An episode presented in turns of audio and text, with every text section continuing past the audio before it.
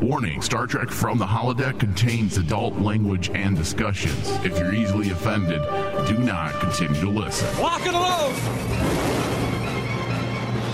Fire! Holodeck 3 program is reinstated. Open sesame! Commander Klingon vessel. We are energizing transport of Now.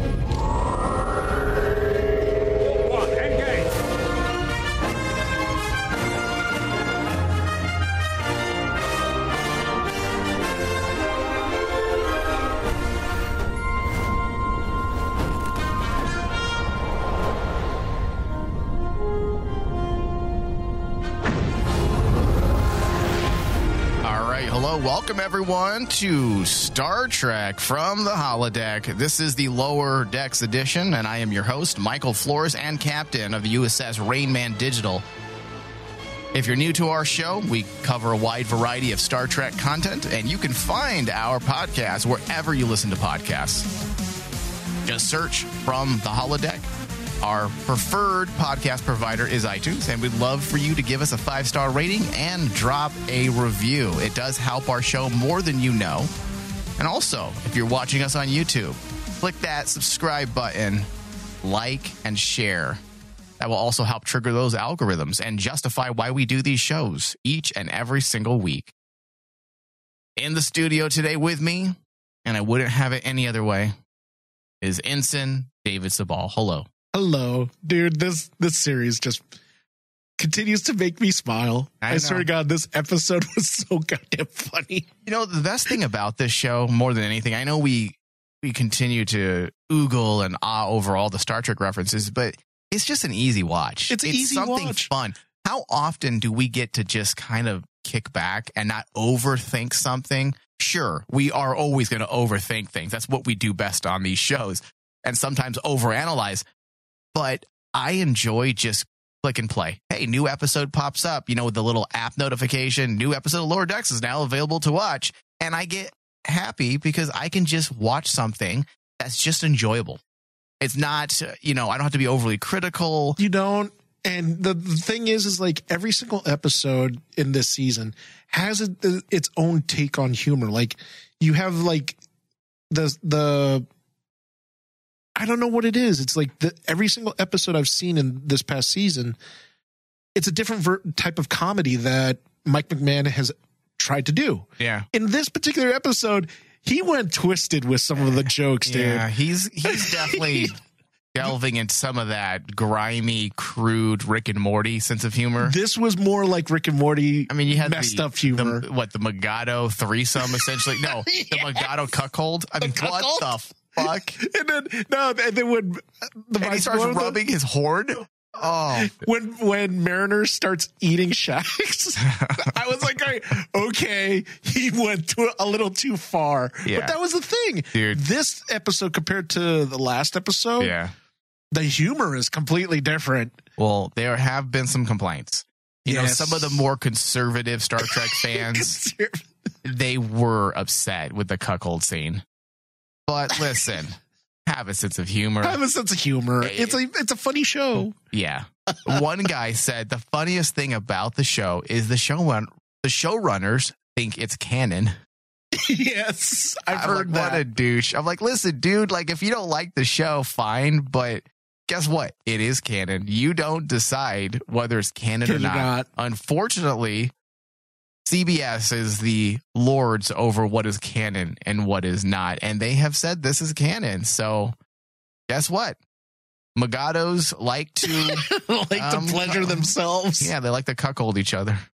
that was so messed up. It was slightly disturbing. I will say I am I'm not conservative by any means uh, in in the ways of entertainment, but I am conservative with what I let my son watch, and I I'm glad he didn't watch this episode with me because I I don't want to have to explain to him. what are they doing? Yeah, like, well, you know, sometimes guys, certain individuals get off watching someone fuck someone else. But dude, dude, how many times? It, it's it's funny too because like a lot of Star Trek fans think that oh this is stepping the boundaries, but I'm sorry in TNG they did the same thing. Yeah, come on. You know when they started showing Klingon mating rituals with Yeah. Worf and his wife. Yeah. That was messed up. Uh, messed up or awesomely hot. Like, I'll leave that to the listeners to decide for themselves. But also, come on. What very first season, the opening, what three episodes? Tasha Yar is boning an android. Boning an android? Let's not pretend Star Trek's ever been conservative. It's actually been very liberal, classically Oh, absolutely. liberal. I guess you could say. I mean, come on. In the original series, Kirk bangs a green alien every time. Star Trek, the original series, is literally a product of the peace and love era. Yeah. And So- they're, they're not afraid of bringing in sexual ideas into Star Trek. I think we need to remind people uh, of things sometimes. Some of the naysayers out there, because didn't you know Kirk make out with a shapeshifter, and then no, no, no, yeah, he made yeah, out. he He, made made out out with with a shapeshifter, shapeshifter. which is fine.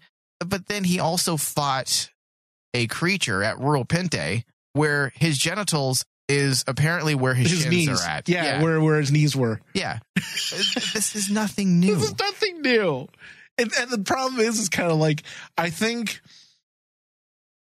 Star Trek fans don't, well, they'll let it go go over their heads because it's introduced to them subtly. Mike McMahan, his type of writing, he's like, nah, I'm not going to be subtle. This is going to be like right in your face. Yeah, it's funny and it works for the purposes of this show. So let's get into it. We are discussing, obviously, episode four of season two, titled Mugato Gumato. And here we are with another episode of Lower Decks that is chock filled with references, having Mariner, Rutherford, and Boimler engage in a match of Anbo Jiu-Jitsu. Am I saying that correct? Does it really matter? Because in that was that even a joke this week in Star Trek that all these words are always mispronounced and we say them different ways. I mean, I love that that poking fun, kind of like the poke in the ribs when it comes to the pronunciation of Mugato, Yes. because this has actually been an ongoing gag for many years. Oh, for You a know, long time. And Lower Decks, as writers, they have done this since season one, where they make fun of the contradictory ways Trek characters throughout the years pronounce certain words. The inside jokes, because they understand the inside jokes of the fandom. I mean, we I think we discussed this last season as well during the lower decks discussion. Yes, we did. Sensors, sensors, Censors. sensors, sensors, and that's just one of probably hundreds of words, whether it be alien species, planets, names of locations, where one character pronounces it this way, this way, and another pronounces it another way. It's been part of Star Trek for so long, and whether or not it's purposely done for just kind of a wink, wink joke or not, the fact that Lower Decks has picked up on has picked up on it is freaking amazing. And I fucking giggled when they had that entire bit about Mugato Gumato. So overall, this episode was relatively simple. It's probably more the, I'd say the more, I'd say the most simple of episodes to date so far. Uh, at least this season. Uh, Rutherford and Boimler throughout gossip, you know, through gossip, I should say, are duped into thinking Mariner is special ops. yes. How did they not mention Section 31? Is it because McMahan is possibly actually trying to say that they are a secret and people shouldn't know about them? Maybe, yeah. Because like the thing is Because also isn't that like an ongoing joke that Section 31 is the greatest secret that everyone greatest knows that about? everyone knows about. Exactly. And like I think it's pretty smart that they don't actually bring in Section 31 because Section 31 suddenly takes your storytelling to an, a different level. You know, it, it you can't make jokes about Section 31. You could, I, think Mike McMahan at this point could, but like in another person's hands, no way. Because Section 31 is so is so engrossed in the Star Trek lore as like, oh, this is serious noir storytelling. You know, we talk about the the evil side of the Federation, so to speak. And it'd be really interesting if Mike McMahan took the challenge and said, okay, yeah, we'll make fun of Section 31 and see what happens. Yeah, I think they can definitely pull it off. It's not necessarily, it's not as taboo as it was within Star Trek circles Although, dude, years past. it made so much sense though when Mariner basically tells him she just likes the mystique, and I'm like going, that is her character. That's her character, and it's really cool too, story wise, because we got to remember that this whole season is about the crew getting to know each other finally completely. And, you know, like we, in the last episode, Tendi and Mariner ended up getting closer eh, because they realized they don't really know each other that well. It, it does seem like they're doing that, huh? and they do it in this one with Boimler and Yeah. Rutherford doing it to Mariner. I was thinking the same thing. It does seem like an actual effort on the writer's part to bring more members of the crew together in this show. Yes. Last season did that. They definitely had a focus on some of the background characters, but for the most part, it was just the four characters Mariner, Tendi, Rutherford, Boimler, and then the, the four of them were paired off. Yes. And dude, And now they're they're definitely working to bring them all a little closer, along with other characters as well that are ongoing. Do you think I wanted to mention this to you in the last episode? Do you think this is kind of like a, another jab from Mike McMahan to the other writers and all the other Star Trek shows that basically he says, "Look, I can actually introduce my crew and get them to know each other right away." Meanwhile, it took you an episode and it took an actor looking at them going, "Give me your names. Who's who's your name?" Yeah, I don't know. I mean, there's only so many times he could take jabs at his bosses before he gets fired. So, But here's the thing. and honestly, going back to that discussion last week, I stand by what I said. I don't feel like it was malicious. I feel like he was just having fun. He's he makes fun of everything. Oh yeah. No, nothing is safe Nothing when is it comes sacred. to Mike McMahan. He has made fun of TOS. He's made fun of Deep Space Nine. He's made fun of TNG. He's made fun of the many Star Trek tropes that we've all gotten used to throughout the years. And now he put his sights on The new era. the Kurtzman eras. I mean, that's just what he was doing. So I don't feel like he was being malicious. I just feel like he was having fun and not putting anyone not putting anyone on a pedestal, I guess you could say. So I don't think we're going to see a lot of that necessarily.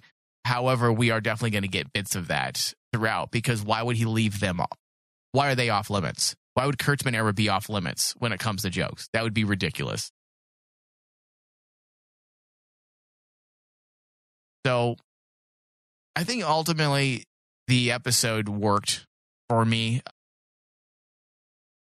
by pairing up our characters and having Rutherford and Boimler think that Mariner was special ops. It made way for an interesting, funny story and allowed things to essentially unravel very quickly by way of, you know, lower decks, the typical, you know, frenetic narrative structure that works for this show. Because it's, everything starts off kind of slow scale and it just works into a frenzy. Yeah. it just gets nuts by the end. And that is a lot like the the reverse hero's journey. Is that what it was that the showrunner for rick and morty does? He does a reverse of A the reverse of the- writing triangle i believe is Yes. what it was. And it's it's an interesting tactic. Not a lot of people utilize that. And it does work to create this odd sense of excitement that just pulls you in uh, all the way until the, those last waning seconds of the episode Yeah, and I think that that type of writing can only work in certain situations. it's not going to work on a regular live Not on a regular li- live action series. You can't do that. Yeah, and also the fact that it is a comedy series. Putting it, putting that type of writing in a comedy series works because it turns the writing into like this quirkiness. You accept the quirkiness more because it's a comedy. And if he were to, if you were to take that writing and say put it to Discovery, it, I, I think it would bomb. Like people would like be trying to burn down Discovery at that point. But for like this, the way Mike McMahan approaches lower decks, it's it's very refreshing because and it's very acceptable because we go in already knowing we can't take this seriously. He forces us to have fun with it and not while we can have a critical eye about it, we still have this idea that basically, okay, don't take it too seriously. It- it's a comedy show, it's a animation, and that all helps the writing along. Yeah. The showrunner of Rick and Morty, Dan Harmon, the original showrunner, he calls it the the remix of the hero's journey. The remix of yeah, I've heard about that in some. it is interesting. I, I need to set some time aside to study his his actual strategy and what this fully means because it is an interesting literary tool and it works obviously it works great for Rick and Morty, and it works pretty damn well in Lower Decks Lower as well. decks. So maybe we can pull some info on that so that we're more knowledgeable on it and exactly how it works, and we can talk about it in an upcoming episode discussion. Absolutely. Now, also, Dave, this episode does follow the typical Mike McMahan conceptual playbook where story A in Lower Decks is actually more like story B in a traditional Trek episode, and the traditional story A was story B. The- And that hasn't been as apparent this season than in this episode. And the way Captain Freeman was completely unaware of anything that was going on in the planet. I mean, her crew is essentially almost getting killed off in this planet, you know, enslaved by. Ferengi, uh, threatened by Mugato. And yet she's off trying to figure out why this shuttle got destroyed and then giving away all of her own relics in order to appease a potential fraud. yes. I fucking love it. I love that they do that because that's always been an interesting concept for me when it comes to lower decks to begin with. The idea that the story's going to focus around the people that you don't really see, the person that walks behind story A, and they're doing the little things that the people from story A told them to do, but we never actually see how they do it. So to see story B take the the place of story A in such a way, I think it works really well, especially in an episode like this, because it allows this craziness to unravel in a very satisfying manner and allows the lunacy to actually take hold of the audience. Yeah, I mean, like the the ever since we started Lower Decks, before even like the the the beginnings of season one, Mike McMahan has gone now out and said that he wanted to do a show that focused on red shirts. He wanted to do a focus on the guys that basically no one never talks about. You know, the engineers that basically are in the bowels of the enterprise. You know, Well, it's, just it's it was taken from that TNG episode that is called Lower Decks, and it's about these rando characters that I want to say at least fifty percent of the cast of that episode we've never even seen before, and yet they all had this rapport with the bridge crew. They talked about Riker and being afraid of him. They talked about this character, you know, Worf, and all of our main characters. And we're watching the episode thinking we've never seen you. So it was a, it was an interesting perspective switch, and that's why I've always been enamored by this concept. it might be fun to actually go back and review that episode. I've recently watched it. It's actually pretty good. It's pretty good. I mean, uh, from what I remember and everything, I mean, I thought it, uh, I remember at the time as a fan and as a kid, I was confused why they did it. when I was a kid, I didn't like it. I didn't like it because it was like, okay, why do I care? Why are we doing this episode about these schmoes? Yeah, I want to see my Picard. I want to see my Picard Riker. or Yeah. Riker. But now that we, now in hindsight, when you look back retrospectively, you kind of see that even in TNG's era, they were trying to do experiments in in storytelling, and while at the moment stuff like that can can hurt your series, in retrospect, like taken years later, those are the steps that need to be taken in order for like shows like this show, like Lower Decks, to happen. Because if that episode never uh, gets gets made, right, Mhm. and there's no writer that's willing to actually do a story that centers on not your central characters, but like D list characters, brand new characters, and your audience is not going to uh, care about. How does that concept ever blossom into Mike McMahan's creation of Lower Decks? Yeah. Definitely interesting. The thing that I liked most about this episode, and I know you picked up on this, was how Boimler and Rutherford came up with a nerdy solution to the problem. Yes. and I'll get to my main point in a second. yes. Uh, creating a PowerPoint style presentation and convincing the Ferengi that it would be more profitable. Profitable, to turn the planet into a, a, a preserve over the selling of Mugato Tusk. Yes. I love that. It was fun. It was very classic Star Trek. And it is. uh, by the way, the way they set this up, the beginning of the of the ep- of the episode with the scene where Boimler and Rutherford were playing a game where the goal was to resolve the issue through diplomacy.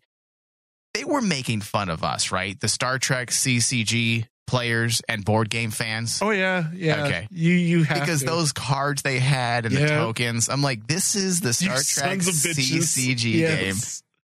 And I'm okay with that because one, I love those Star Trek games. I do too. They're fucking fun. And two, I hope to Christ they sell that diplomacy game they were playing because I'll buy it. Oh, I'll buy it in an instant. Do not drop the ball on proper marketing lower deck Star Trek. Let your inner Ferengi come out. I want to play that and give us an iPad app or a smartphone or smart device app that we can use just like they did in the game. How that would awesome be fun. would that be? That'd be fun. And the only thing I'd be worried about is then you take it too far, and the true Ferengi comes out, and you suddenly have microtransactions everywhere. Uh, oh, well, listen, that's exactly what they would do. David, you know that's what they would do. yes. Yeah, Well, thank you for ruining that for me.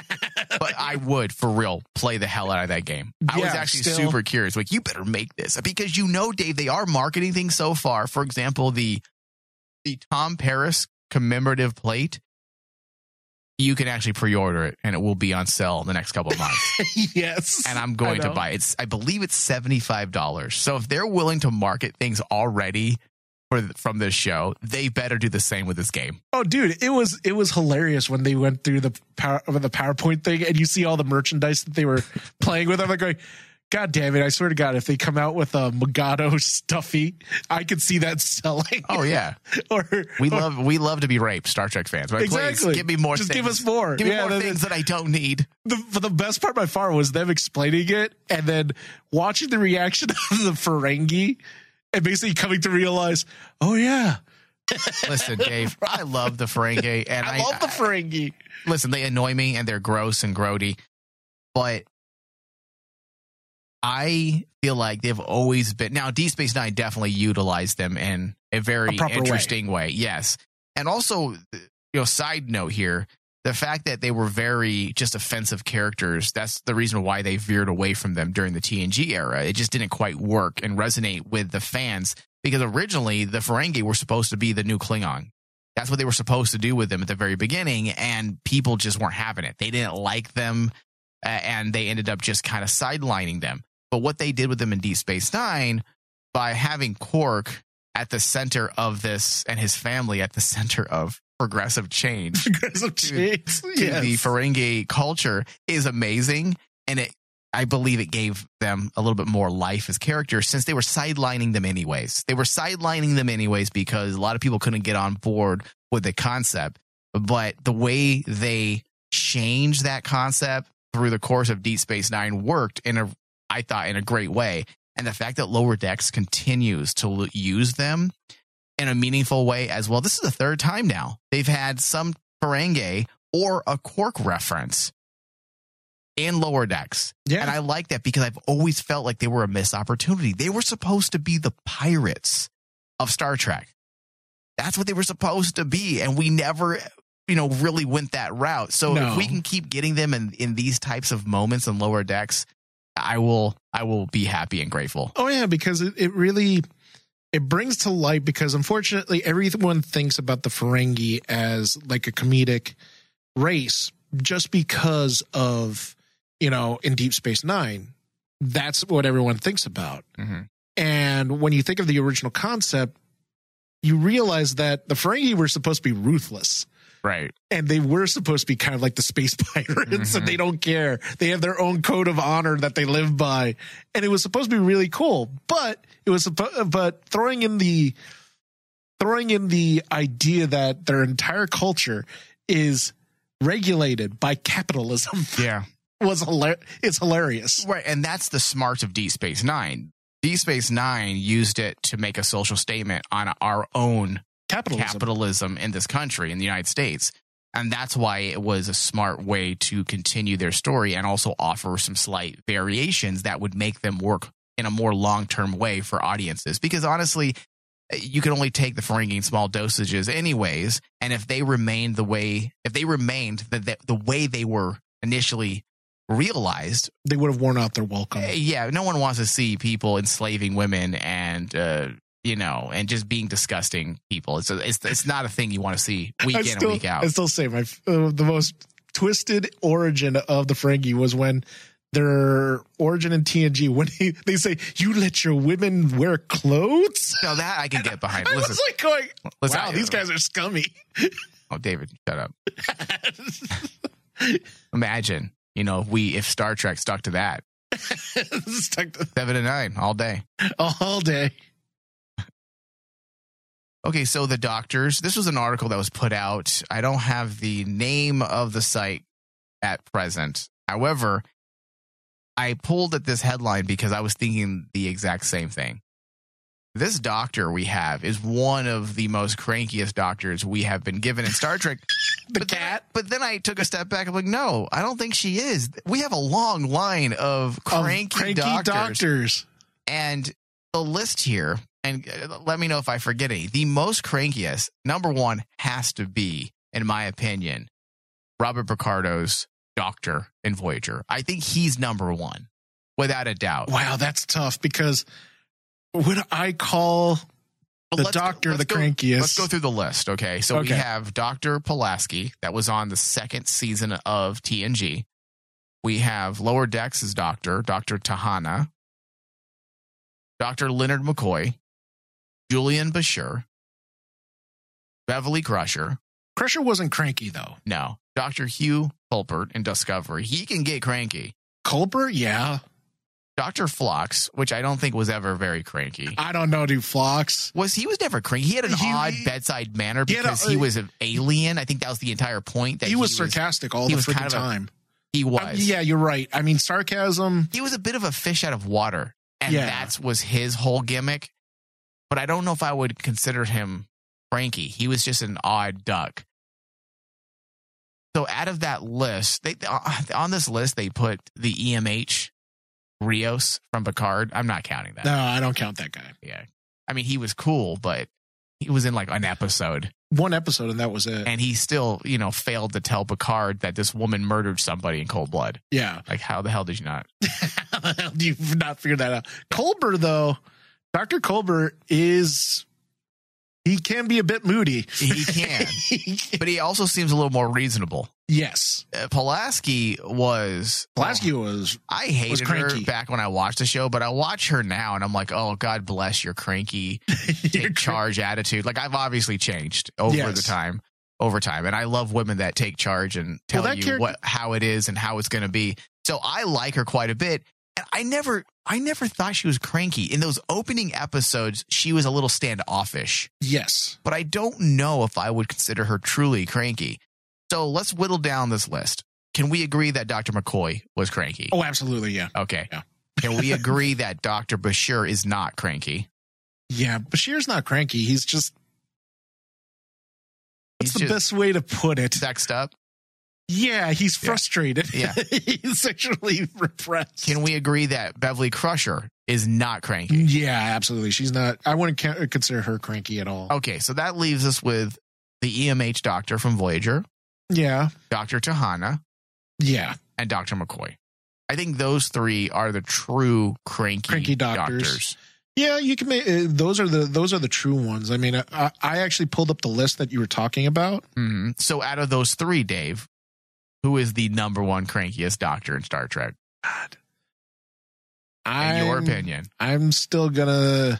I don't know if it's the fanboy in me, but by far, Doctor McCoy is the crankiest person on the planet. I mean, he hates space travel, even though he travels in space. Yeah, that is true. and then It's hard to say though because wasn't a lot of his crankiness though directed at Bach? No, no, dude. It was directed at everything. He hated everything because remember he he constantly he didn't want to go on the transporter because like he was afraid of transporters. I know. And then But where did that come from as well? Because that was not a thing in the original series. yeah, But- and and then like even when he's in the even when he's in the space shuttle, he's complaining how hard it is. yeah, that's true. Man, that's it's hard. It's definitely hard. I think it's up in the air, dude, between we need more. Uh, Dr. T'Ana is off the list because we need more time with her before we can definitively say she's She's one of the best cranky, but I- she is cranky. Oh, without a doubt. is cranky. without a doubt, and she's great. I love her. But I think as of now, the two choices are Dr. McCoy and the EMH doctor. And uh, I'm, I'm, I gonna, had I'm gonna disagree with you. I'm gonna go with the EMH. The EMH. He was so cranky that he was a borderline a d bag many times. There's many times like no one wanted to punch McCoy. McCoy was almost was charming, even though he was cranky. He was charming. You liked him. It was almost endearing. Doctor the EMH. the EMH doctor, Robert Picardo, was it just a douche. Like, I love him, and he is by far one of my favorite characters in all of Star Trek. But at the beginning, you remember everyone wanted to punch him? Oh yeah, yeah. Because his bedside manner was like terrible. Yeah. Because like uh, I, I always remember whenever the doctor would show up, he his scenes would start with him saying something really bad about someone's health Yeah. and just being like really sarcastic. Oh, you might die. Oh, you might die. Uh, But thanks to my, you know, wonderful, you know, expertise, you will not.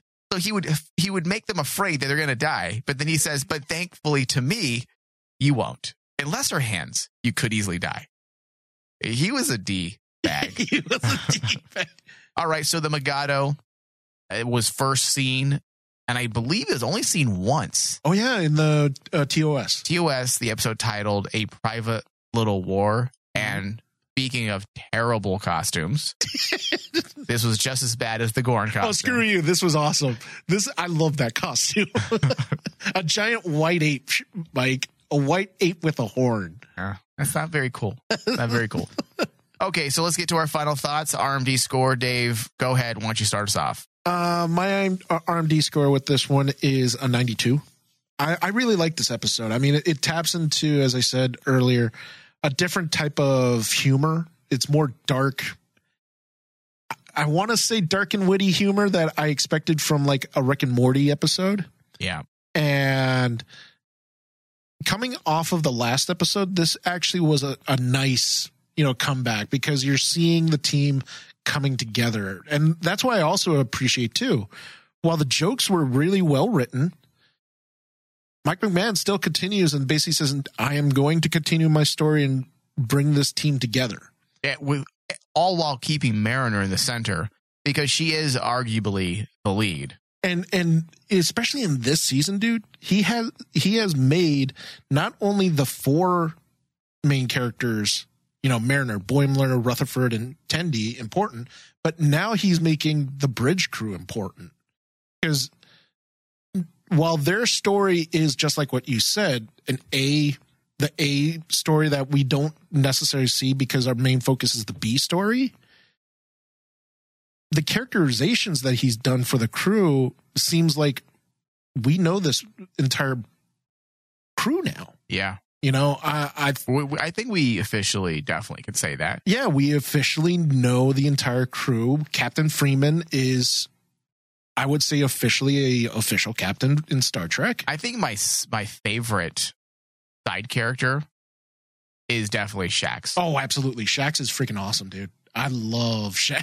He was on point this episode. he was and and his, his play with rutherford just bounced from the last episode to this episode and i loved it every single time when shax was there and you know you could tell that rutherford is is friends with shax but shax is still someone you probably don't want to be friends with because he'll probably beat the living crap out of you and that's what I I would be friends with him. I, I liked I liked it when uh, when they brought in the the oh god what was the fighting armor?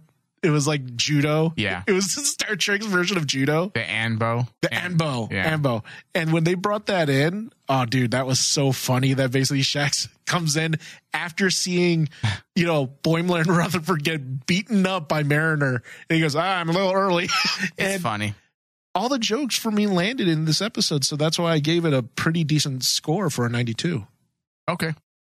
92%. I'm going to give this episode an 83%. I definitely like the episode, not as much as you. I didn't think it was bad. There's nothing negative, but Was it the Mugato uh, mating that scared you off? that Mike? cuckold scene's a bit much. Scene. No, I was okay with that. I thought that was fucking hilarious. No, I'm, I don't get offended by stuff uh, like that. I'm not quite sure. I'd have to watch the episode again, but there was something that didn't quite work for me. There were elements that I absolutely loved. I like the continuation of Mariner's character development. She, I, I hope they do this all season, even if she's a minor player in the episode. Make it revolve around her. That's what Yeah. they did in this episode, essentially. She's the lead. Let's not forget that. Let's continue to build on that character. Also, let's worry about our side characters as well. And they're doing just that. So I don't think there's any problems in the way of writing. I feel like the writing was just fine. I feel like it's just the, the content of the episode in itself. I didn't find myself all too overly excited or interested in what was happening. Wasn't bad. There were some moments of, you know, Star Trek levity and references that worked, but overall, it, was an 83%. So, is that fair, Dave? I think it's fair. I think it's fair. Usually you and I are pretty much synced. I think in this one, just like what I uh, uh, mentioned in the very beginning, the the humor in this was far different than any of the other episodes, and it's for me the humor has you have to connect with that humor. That just means that basically I'm a I'm a sick and twisted person inside. And maybe maybe that's what it was. Maybe that something did feel different, and maybe there's just conflicting tones for me. I I don't know. I don't know what it is, but I'd have to watch again. Maybe I can come back next week during uh, the episode five discussion and and actually Retroactively think about the yeah, score. maybe after I reevaluate the episode, I can put better words to it. But uh, as of now, it's an 83%. This does bring us to the end of our discussion. I would like to remind the listeners out there to please give us a five star rating on iTunes. We do need that. We are making some big cutbacks as a network starting in 2022. And I don't want any of those cutbacks to affect this show. And one way to guarantee that we don't cut back is by either A, subscribing to our Patreon page and and pledging five bucks a month, which you will gain access to hundreds of hours of additional Star Trek discussions, as well as ongoing discussions every month. Um, or you can give us a five star rating. That will help us. Or both, if you really want to be giving and charitable. Uh, our Patreon page is, of course, patreon.com slash rainmandigital. And on iTunes, just search from the holodeck. This does bring us to the end of our discussion. Thank you, David. Thank you. Live long and prosper. I couldn't help but notice your pain. My pain? It runs deep. Share it with me. End simulation.